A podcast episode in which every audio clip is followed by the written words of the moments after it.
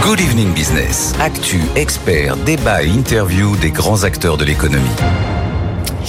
Bonsoir Xavier Rematet. Bonsoir. Merci d'être avec nous. Vous êtes euh, donc euh, directeur général de l'Institut de la mode de l'IFM. On va dire que alors l'IFM, euh, c'est c'est ce qui veut la plus grande école. Enfin, en tous les cas, c'était votre souhait lorsque vous avez été nommé il y a trois ans, la plus grande école au monde de la mode.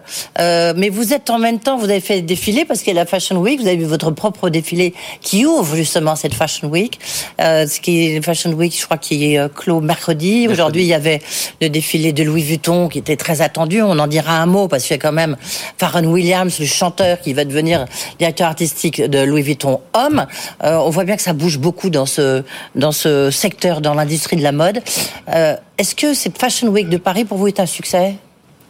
Alors c'est évidemment trop tôt pour le dire parce qu'on n'est on n'est pas. Oui, il reste encore Chanel aussi, des grands noms. Maison, mais objectivement, je crois que Paris est la capitale de la mode. D'abord parce qu'on a les plus grandes marques de mode de, basées à Paris, et ensuite parce que la Fashion Week de Paris c'est la plus prestigieuse au monde. Oui, il y a Milan quand même aussi où il se passe beaucoup de choses. Il se passe beaucoup de choses à Milan, et c'est vrai qu'aujourd'hui les deux plus grandes Fashion Week c'est Paris et Milan. Mais Paris, il y a plus de défilés qu'à Milan. Il y a plus d'activités commerciales parce que derrière, c'est comme euh, le. Ah oui, c'est du business, hein, c'est pour ça que vous êtes là. Il y, a, il y, a, énormément de business qui se fait à Paris. Il y a plus de journalistes, il y a plus de défilés.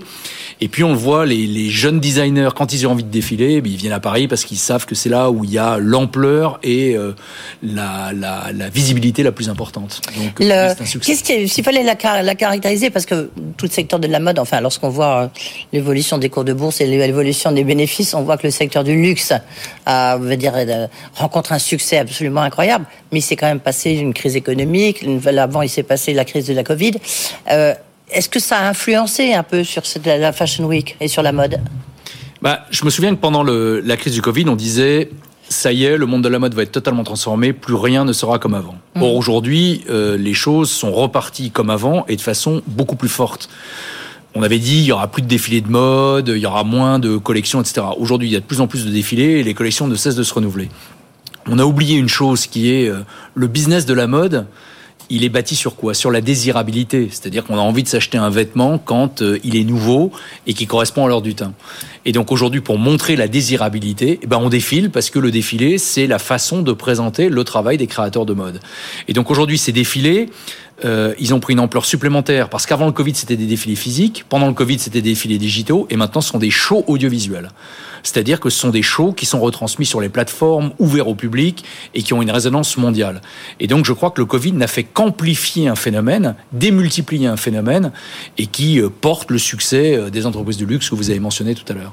En même temps, on en parlait à l'instant, la France va défiler demain, sera dans la rue largement.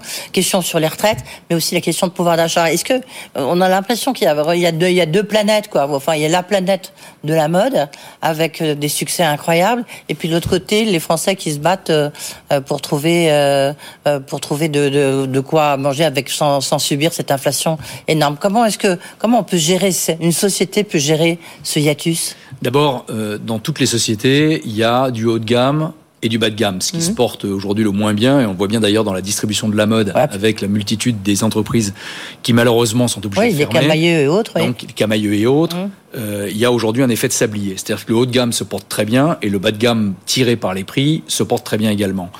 Et donc je crois qu'il faut... Euh, considérer qu'avoir des champions mondiaux en France, c'est une très bonne chose pour l'économie française. Je rappelle quelques chiffres. C'est 3% du PIB.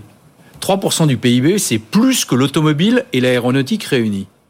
C'est le deuxième contributeur à la balance commerciale aux exportations françaises. C'est un million d'emplois. Un million d'emplois directs et indirects. Je ne parle pas simplement des LVMH, des Kering et des Chanel. Je parle de la mode en général. Et donc, il ne faut pas euh, focaliser le monde de la mode uniquement sur le luxe. Le luxe, c'est à peu près 10% de la consommation de la mode. 90%, et c'est l'habillement. Or, l'habillement, comme l'alimentation, c'est une donnée qui est une donnée absolument indispensable au comportement quotidien des Français. Or, l'habillement, les tendances, ce que vous portez, ce que je porte, même si ce ne sont pas des grandes marques, il est aujourd'hui influencé par la création, par l'air du temps qui est véhiculé par les grandes marques. Donc les grandes marques ont un effet qui est un effet, euh, je dirais, d'anticipation de, et d'attractivité pour l'ensemble du secteur.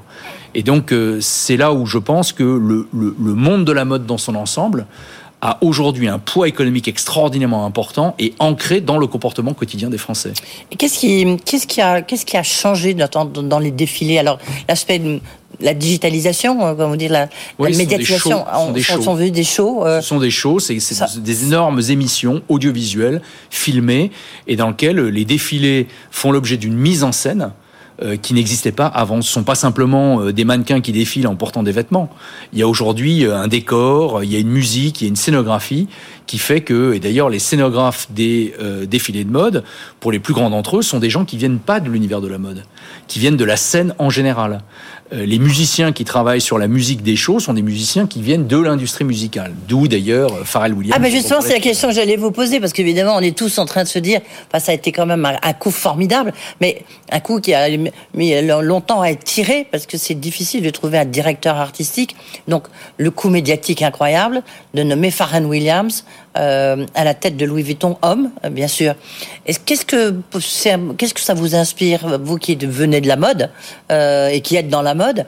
Est-ce que c'est un coup médiatique ou il y a quoi derrière? Non, d'abord il y avait une tendance qui est une tendance de plus en plus. Et Louis Vuitton a eu un designer qui malheureusement malheureusement est décédé euh, et, qui ne venait pas du monde de la mode. Il était architecte et donc il a, impulsé une tendance qui est une tendance avec un regard extérieur au monde de la mode.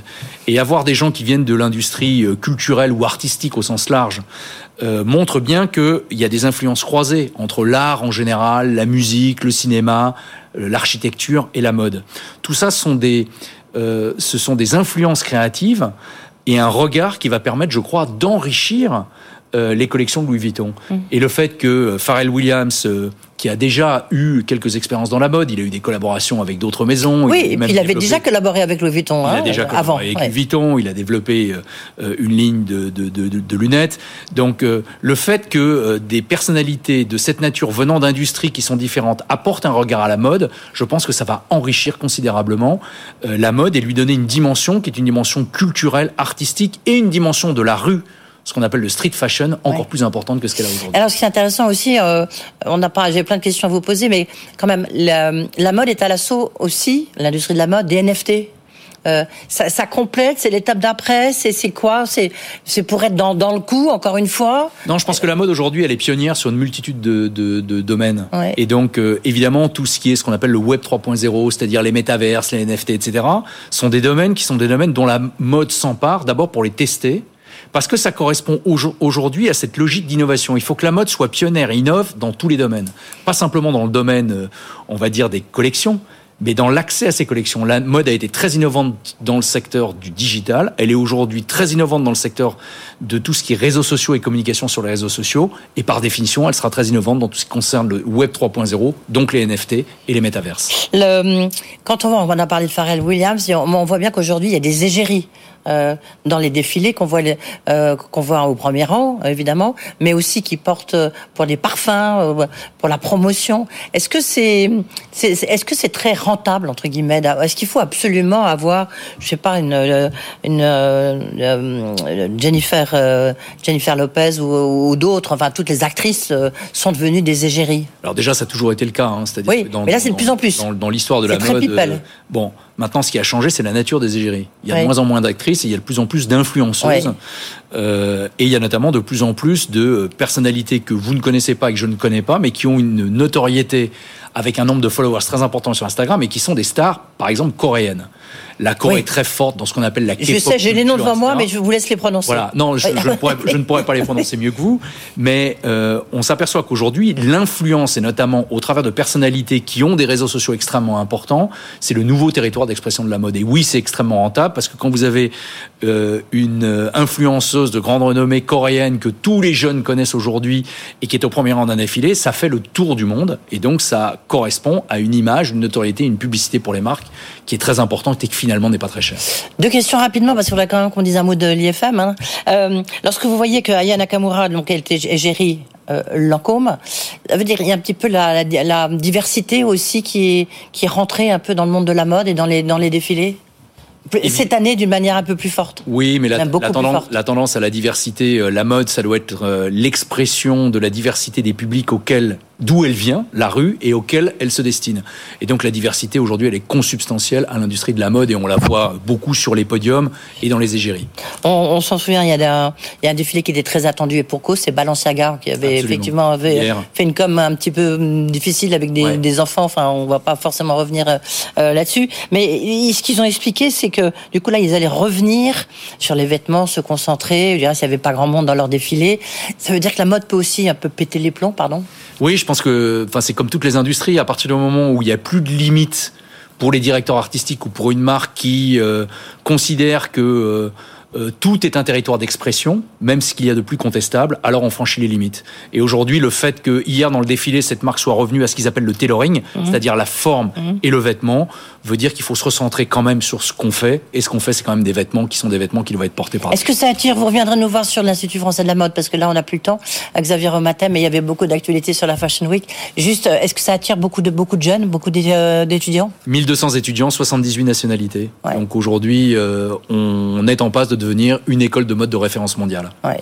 Avec l'envie, ça débouche sur quelque chose. Il y a de l'apprentissage. 93% des étudiants euh, ont un emploi et on a 350 apprentis. Donc oui, le, les marques qui ont voulu cette école jouent le jeu de l'apprentissage et de l'employabilité des étudiants qui sortent. Merci beaucoup, passionnant. Merci Xavier Romatet d'avoir été avec nous, le directeur général de l'IFM, l'Institut français de la mode. Voilà, c'est la fin de cette grande interview. On se retrouve bien sûr demain. Demain, ben, on parlera euh, de cette manifestation. Ben, ça sera un face à face entre François Omri, le président de la CFE-CGC, face à lui, euh, Stéphane Manigol, la grande gueule de la restauration. Bonne soirée, tout de suite, Tekenco.